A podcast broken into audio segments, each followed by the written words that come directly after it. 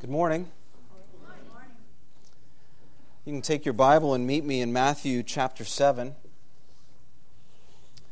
The Gospel of Matthew chapter 7. I'm excited about the, um, you know, if you've been here recently, but even over the course of many years, I'm just excited about the continued opportunities that the Lord provides for us uh, for mission. In that, um, here we've had Andre and Becky return from Honduras, right as uh, Caroline's getting ready to leave for Spain, and then in a couple of weeks, uh, there'll be four of us leaving for Zambia. And uh, just excited about how God is stirring our hearts in that way and providing opportunities in that way glad to be part of it. And, and Budge, I just want to say, where are where did you go, Budge? Where are you sitting now? You went. Oh, you're doing the offering. You see, he's such a faithful guy.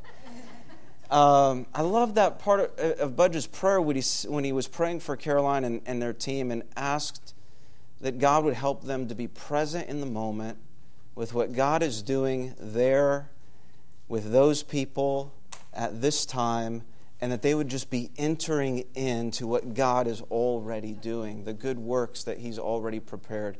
And I just have to say that I want to kind of piggyback off of that prayer and confess my desire uh, and encourage you to make that your own.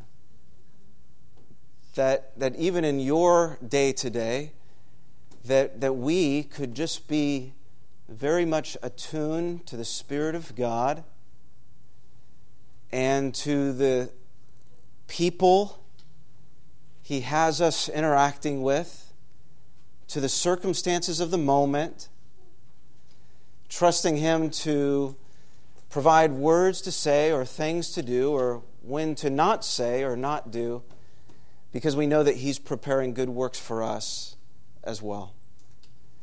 So, Matthew chapter 7.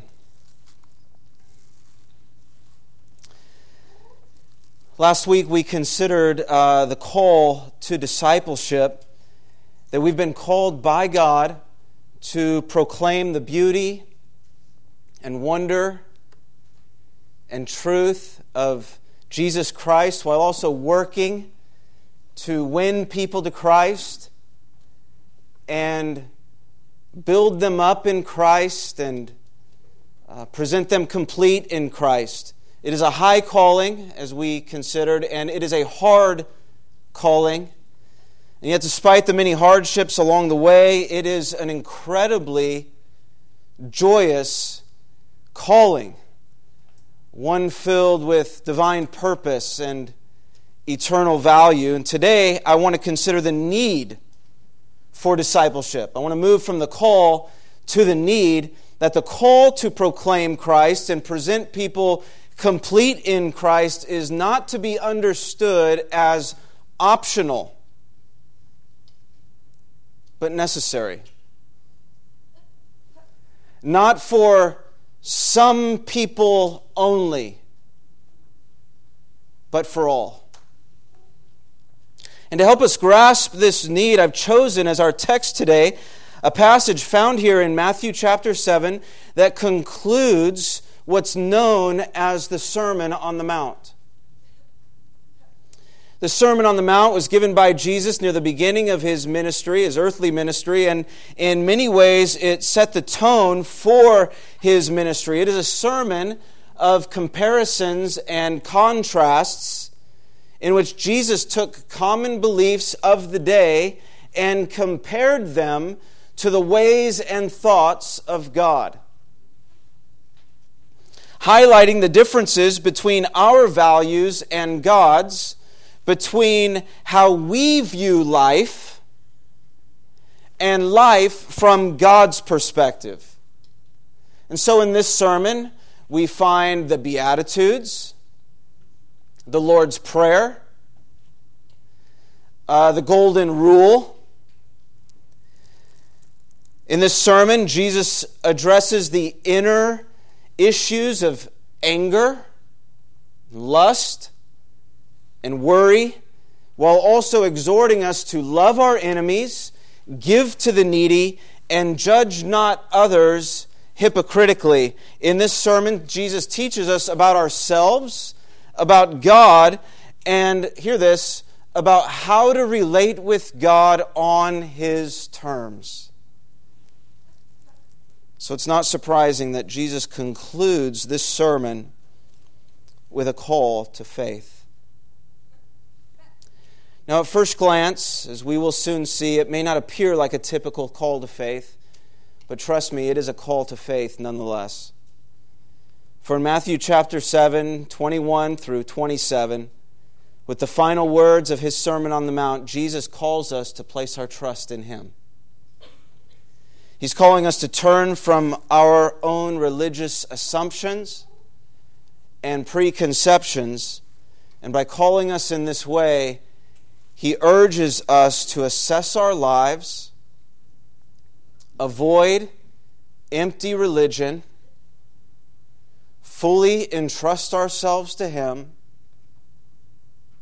and help others do the same. So let's read this together. Matthew chapter 7, beginning at verse 21. Jesus says, Hear these words. Not everyone who says to me, Lord, Lord, will enter the kingdom of heaven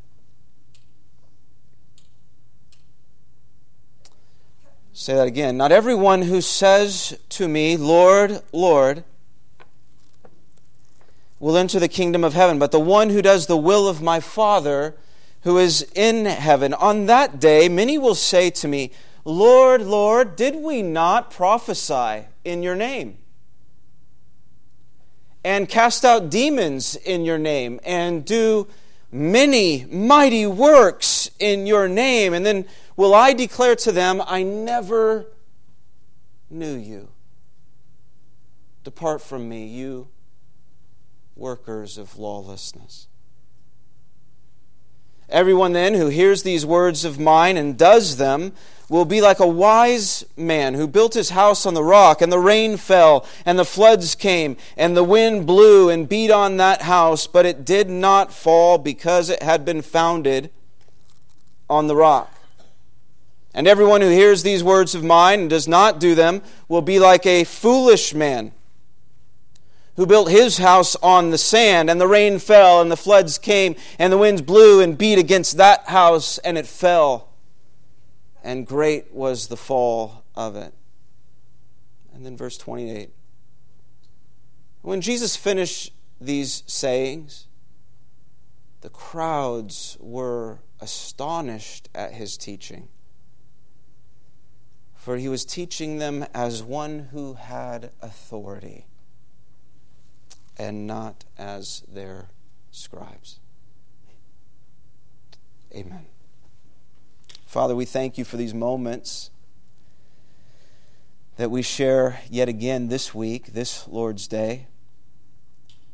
And as we come before your word, we thank you for speaking honestly and openly with us. You can do no other, for with you there is no hint of falsehood. And so you have given us the full truth, the good and the bad, and everything in between. And so we pray that as we spend these next few moments together, that you would enable us to hear your voice and understand your word and apply it to our lives. We pray that this time shared would be more than the next 30 or 40 minutes, but in fact, that there would be, that you would be working in, in this room and in each life in such a way that there would be eternal impact and that we would leave this place a changed people. Holy Spirit, would you come and open our eyes to see the beauty of Jesus, open our ears to hear the call of Jesus, and empower our lives to follow Jesus. We ask it in His name. Amen. I want you to imagine something with me. Imagine someone you know,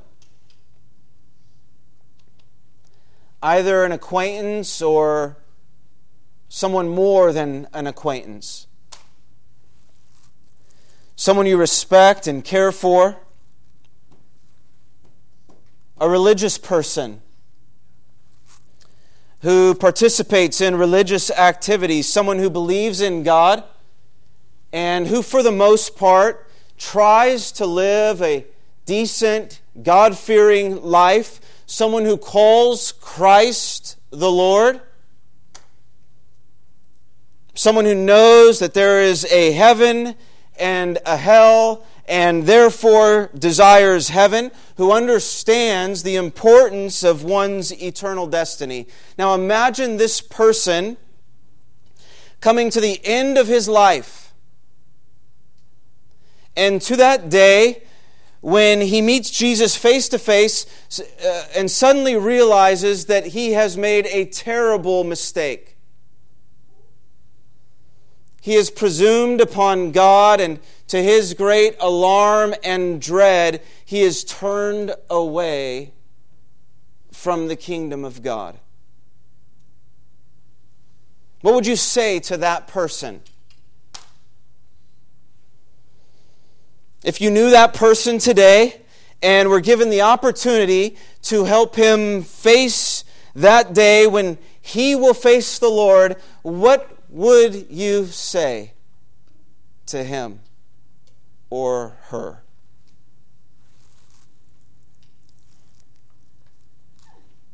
What if you are that person?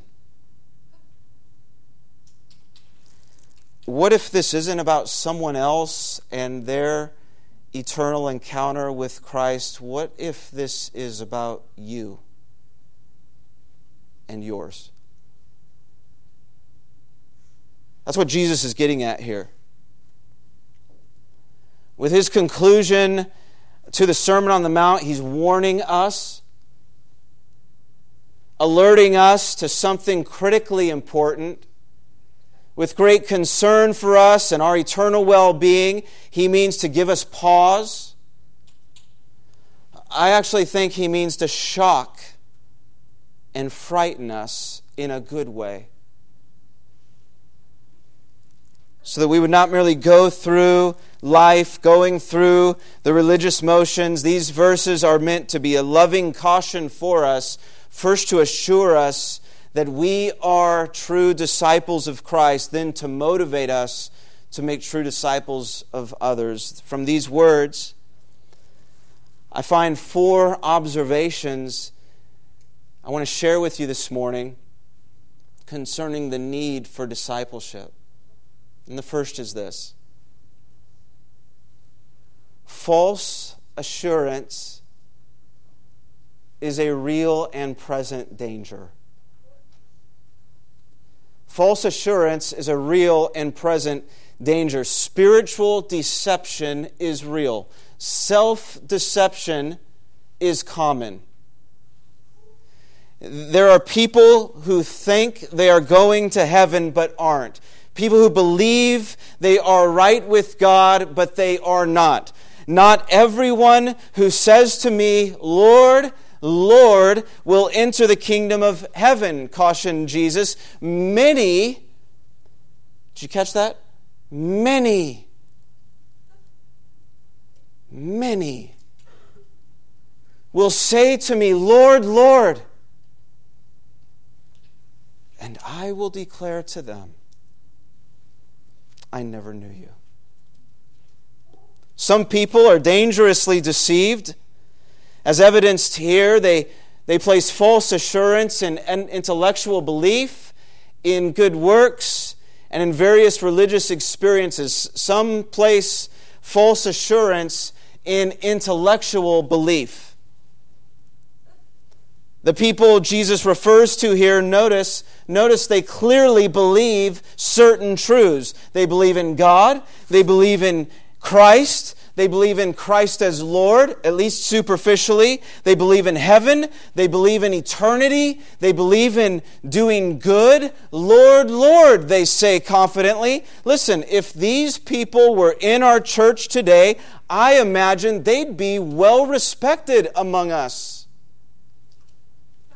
They may even be in places of leadership and influence because they, they seem to know so much. Their doctrine seems right on point. They have all the right answers and they're doing all the right things, or so it seems, and yet it profits them nothing in the final account because although they believe in Jesus, theirs is an intellectual belief only. Some people they place false assurance in good works. Did we not prophesy in your name and cast out demons in your name and do many mighty works in your name? Yet to these Jesus will say, Depart from me, you evildoers, or you workers of lawlessness. So here they are doing good works, and Jesus calls them evil doers.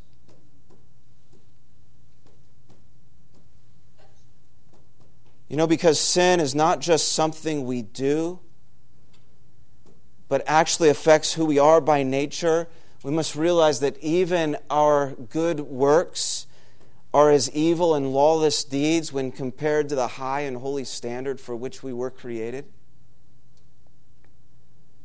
The prophet Isaiah understood this when he said that in our, um, in our unclean and fallen state, all our righteous acts are like filthy rags. Our works, though they may be good, fall far fall short of the mark and, and therefore cannot save. Some place false assurance in religious experiences. Now, I don't know about you, but I have never cast out demons. So I can only imagine, I mean this, I can only imagine what an amazing, unforgettable experience that must be. To come to a man or a woman who is demon possessed and speak into their life in the name of Jesus Christ and actually witness the transformation that follows as demons literally flee from their body. What an incredible religious experience that must be. No wonder these people thought they were right with God, but they weren't. And sometimes I fear we make a similar mistake. Though we may not cast out demons, certainly we've experienced other amazing things in which we're tempted to place false assurance. We've been on service projects and mission trips We've served people in the name of the Lord and spoke to people about the Lord and seen people come to the Lord. I have seen with my own eyes people be transferred from the kingdom of darkness into the kingdom of light, from death to life. I can, I can recall vividly the scene, the conversation, almost the exact conversation we shared and the effect on their lives as the Spirit of God drew them to Christ. It's incredible.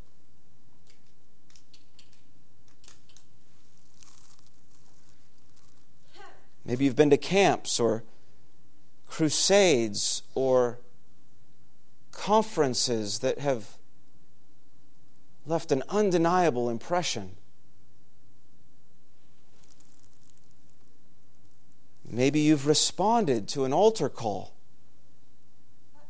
or something similar. Maybe you've repeated a prayer asking Jesus into your heart, or additional prayers of rededication because nothing seems to change. And none of these are inherently wrong, of course, but at the same time, hear this none of these experiences, as memorable as they are, assure a person of forgiveness of sin and salvation to Christ and or entrance into heaven.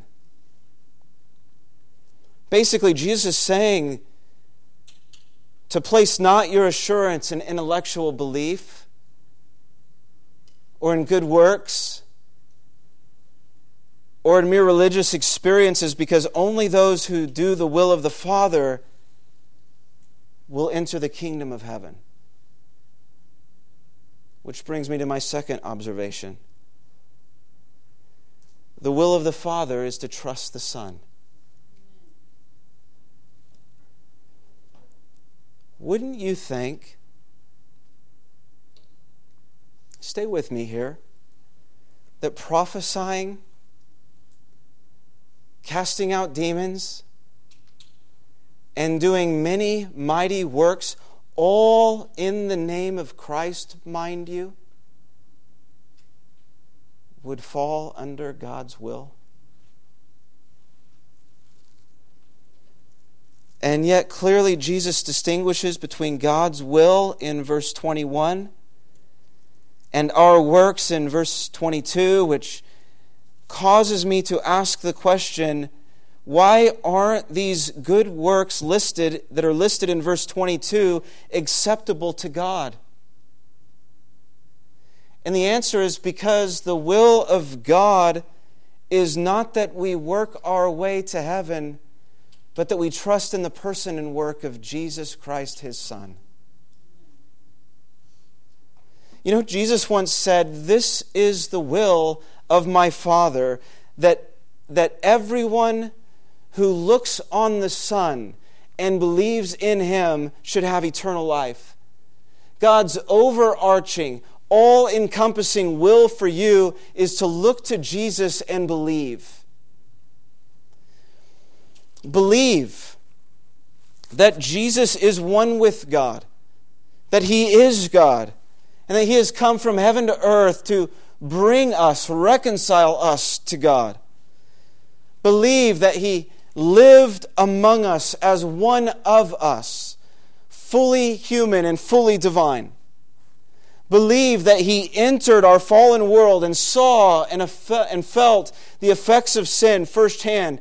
Believe that though like us, he's also unlike us because he's without sin and yet, because he's like God, revealing the heart and character of God, believe that he took our sins upon himself and bore them willingly. Believe that on the cross he paid sin's penalty in full. Believe that he substituted himself in our place and paid it all. Believe that he rose from the dead and broke the chains of death so that anyone who places their full trust in him will be saved from sin and death to life everlasting. Believe that in Jesus Christ and in Christ alone you are forgiven by God and fully welcomed into the family of God.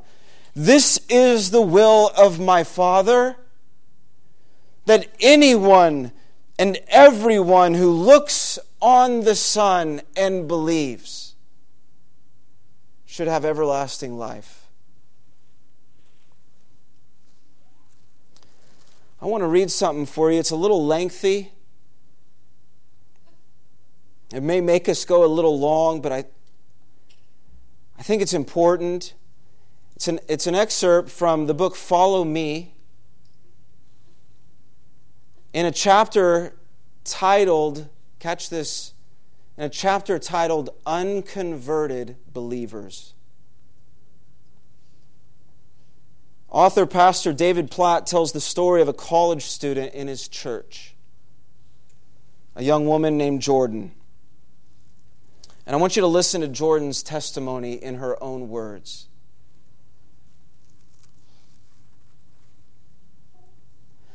As I read this, I want to, obviously, you'll see that this will relate to some of our younger people, but I think it relates to all of us as well. Jordan says, I prayed to ask Jesus into my heart at the age of five. This prayer temporarily served as a get out of hell free card while I continued to walk in sin. I looked better than all the other students in my youth group, so this served to validate my faith. If this validation was not enough, my parents and my pastors and my friends told me I was a Christian wherever I wherever I went, whenever I questioned my faith because I had prayed that prayer when I was 5 years old and and I looked nice on the outside, so they knew that for sure I was in. But my heart was still not open to understanding grace. It was obvious that the prayer I prayed before was probably not going to cut it. And so, what did I do? Well, I did what anybody would do who was not yet willing to admit their total brokenness and depravity before a holy God. I rededicated my life to Christ. A term, by the way, that was not coined in Scripture, I assure you.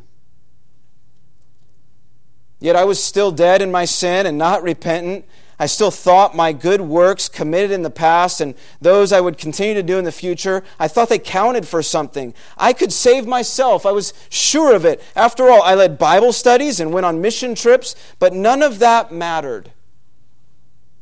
I was still by nature a child of wrath.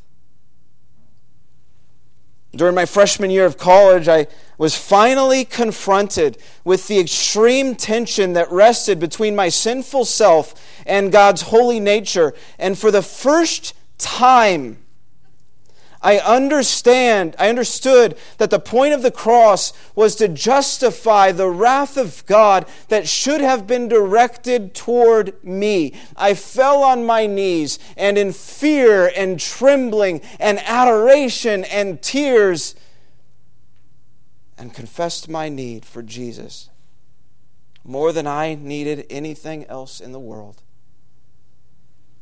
And now I am pleased to confess that I have been crucified with Christ. And it is no longer I who live, but Christ who lives in me. And then Platt concludes After years in the church, after years in the church, years of believing she was a Christian, years of being told by people that she was a Christian. Jordan underwent a massive transformation in her life from knowing about Jesus to living in Jesus. This is what Jesus meant when he talked about new birth, when he talked with Nicodemus about the necessity of new birth, saying that unless one is born again, he cannot see the kingdom of God.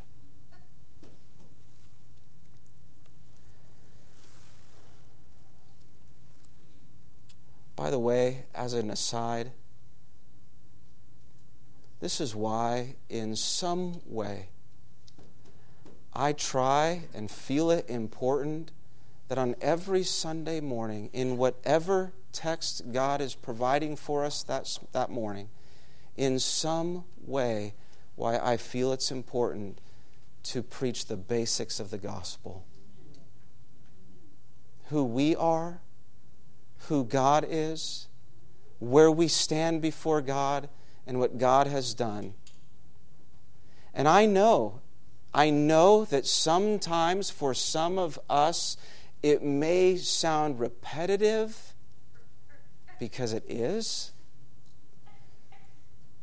But I don't want to assume that everyone in this room is saved. And I want to provide opportunity each and every week.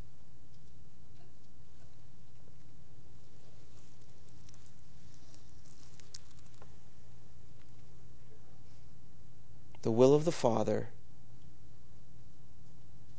is to trust the Son. Number three, to trust Christ is to obey Christ.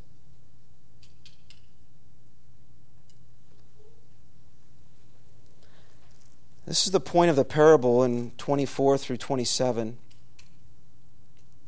Everyone who hears these words of mine and does them will be like a wise man who built his house on the rock. Conversely, everyone who hears these words of mine and does not do them will be like a foolish man who built his house on the sand. And did you notice the only difference between the wise and foolish man, according to Jesus, is that the former obeyed Christ, while the latter did not.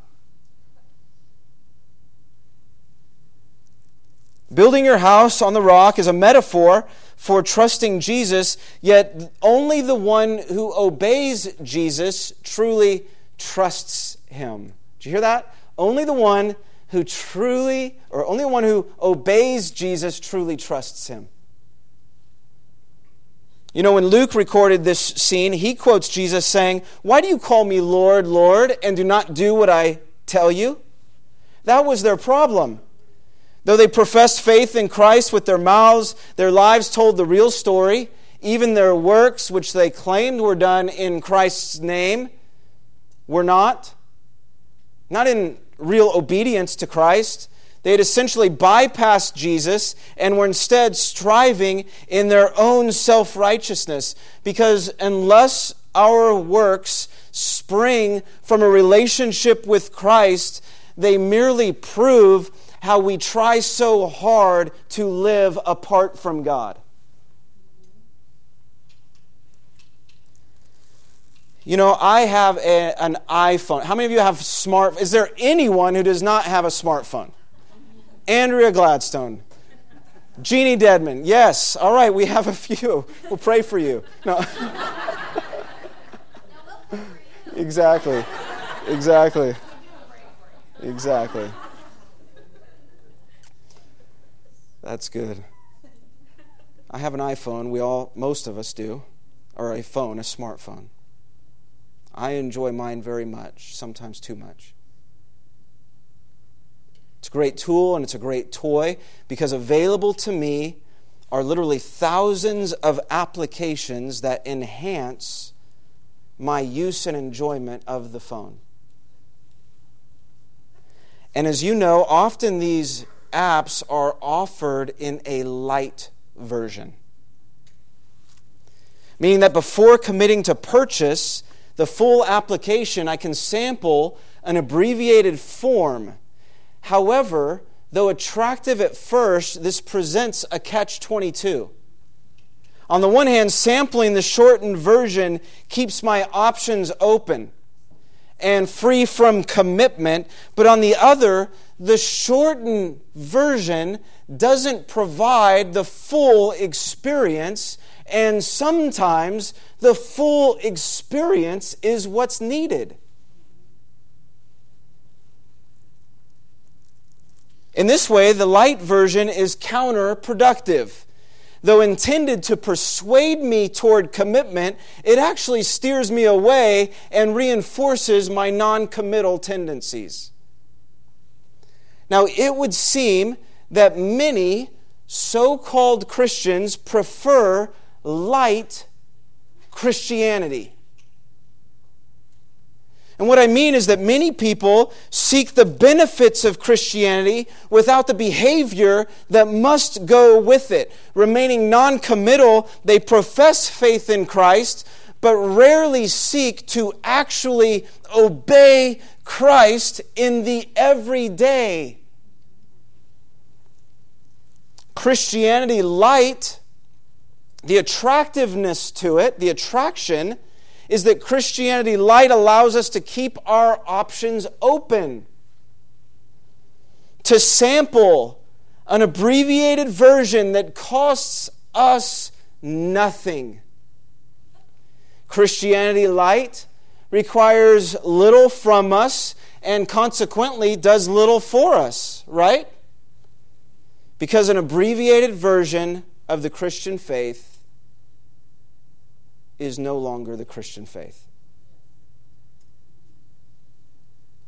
When Jesus said, I never knew you, he was stressing a lack of relationship.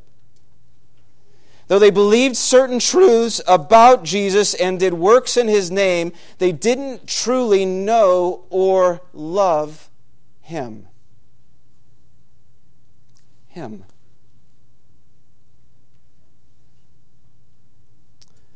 So, Sally and I recently celebrated 23 years of marriage. Woohoo! Who said that? Yeah, woohoo! And you know this. Those of you who have been married for really any length of time, but especially those of you who have been married for a while. As much as we knew and loved each other when we were first married, I assure you we know and love each other more now. We've learned more about each other, and the more I learn about my wife, the more I learn what honors her the more I want to honor her and continue learning. And so I want to say that growing in your relationship with Jesus means desiring what honors Him, learning what honors Him, honoring Him and desiring to honor him even more. Not everyone who says, Lord, Lord, will enter Christ's kingdom, but thankfully some will. Those who trust him, and because they trust him, they obey him. And then the fourth and final observation I want to draw from this text is that Jesus seeks not to simply enhance your life, but to save your life. Remember that he's talking about heaven and how one gets into heaven. The parable is primarily about eternal security. it's not only about two builders, two houses, and two foundations upon which the houses are built. It's also, isn't it, about two very different outcomes. Let's understand what it's not saying. It's not suggesting that you won't have hardship in life.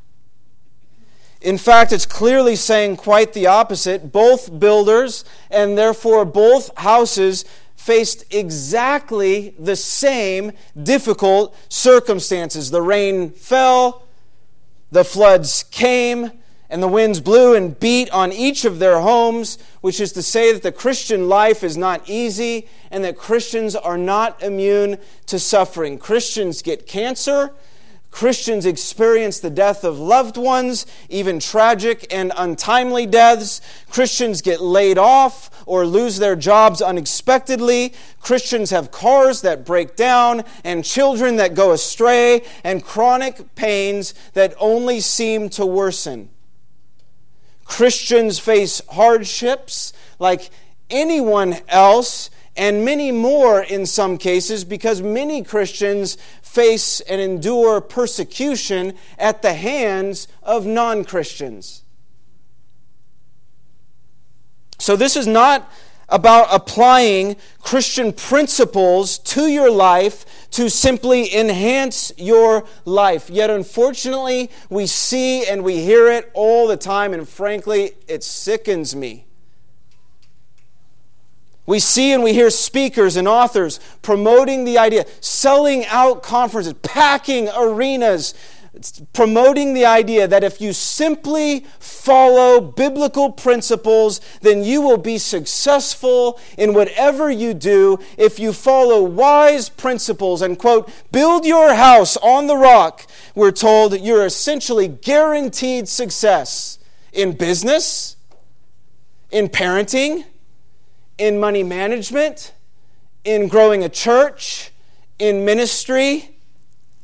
Simply plug the variables of your life into the formula of, quote, wise building, and success will be the natural result.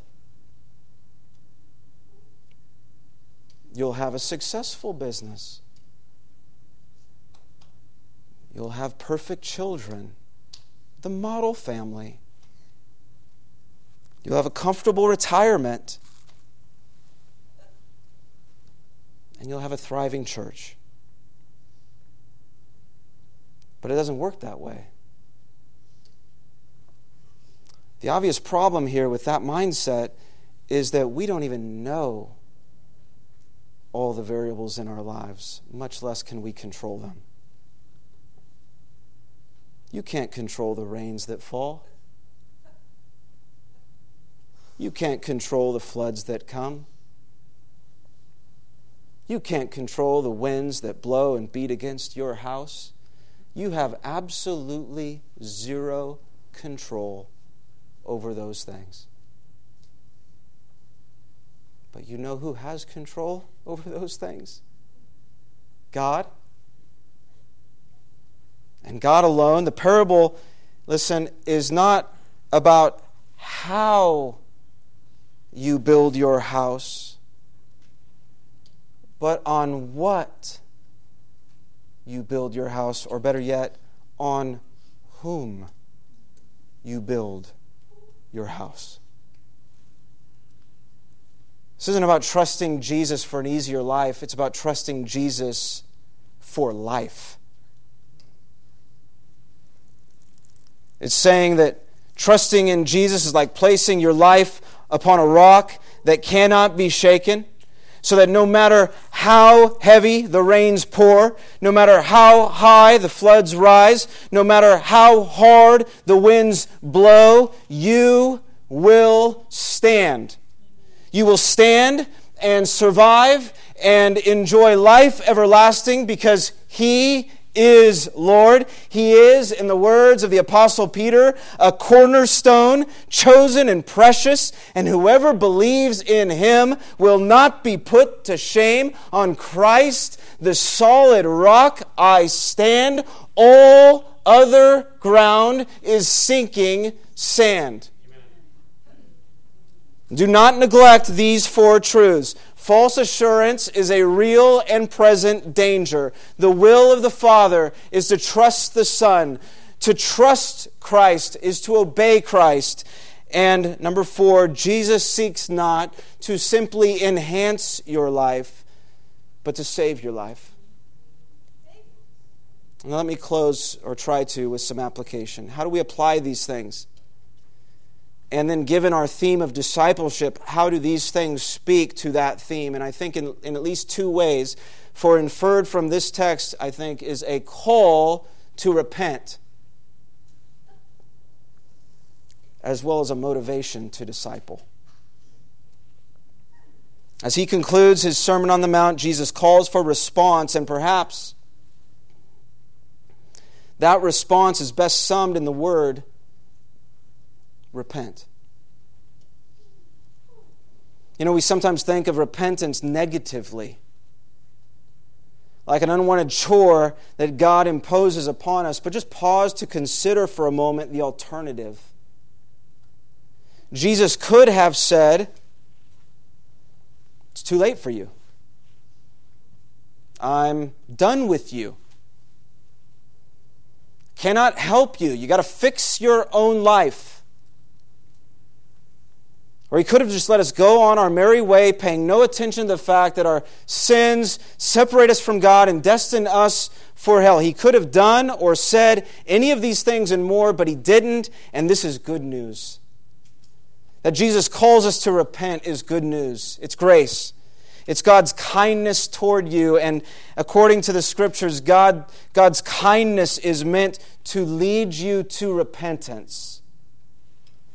So that you turn from going your own way to go the way of Christ instead. Repentance is about the transformation of your mind, your heart, and your life so that you begin to think differently and feel differently and live differently as you walk with Jesus. Where, where in your life is God calling you to repent?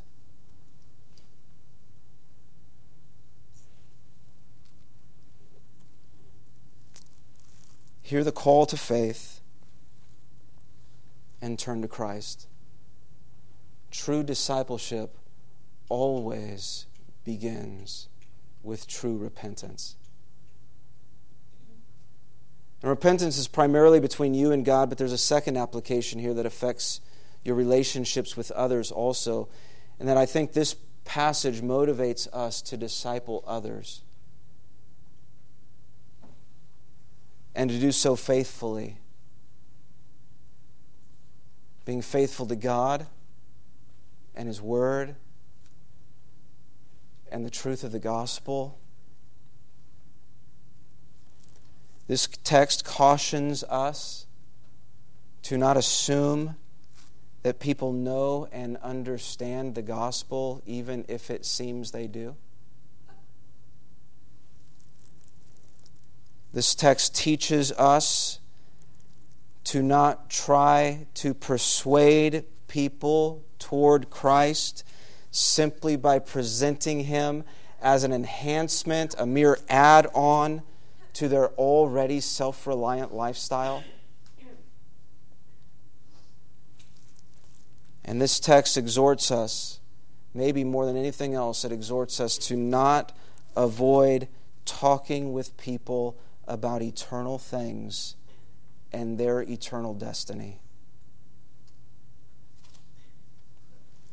When I asked you earlier to imagine a person you know who thinks they're on the right path but isn't, it was to awaken you. Just as Jesus awakens us here to the need for true discipleship. Everyone will come to the end of their lives. And to that day when they meet Jesus face to face, and many who assumed that heaven was theirs will find hell instead. And so let that motivate not only your own discipleship, but your discipling efforts as well. It's not optional, but necessary. Jesus calls us to assess our lives, avoid empty religion, fully entrust ourselves to Him, and help others do the same. Amen.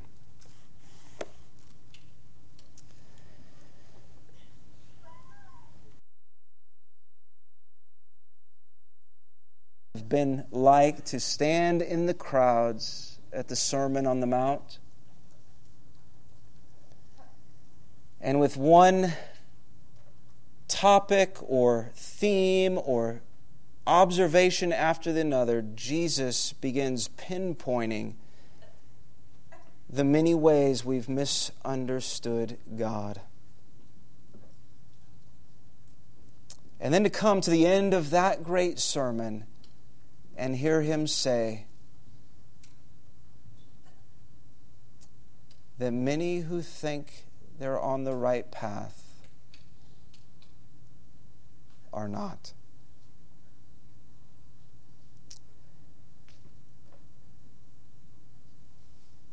Will you please work in each heart here that we may have true assurance of faith? And help others do the same. For your glory and for our eternal good. Amen.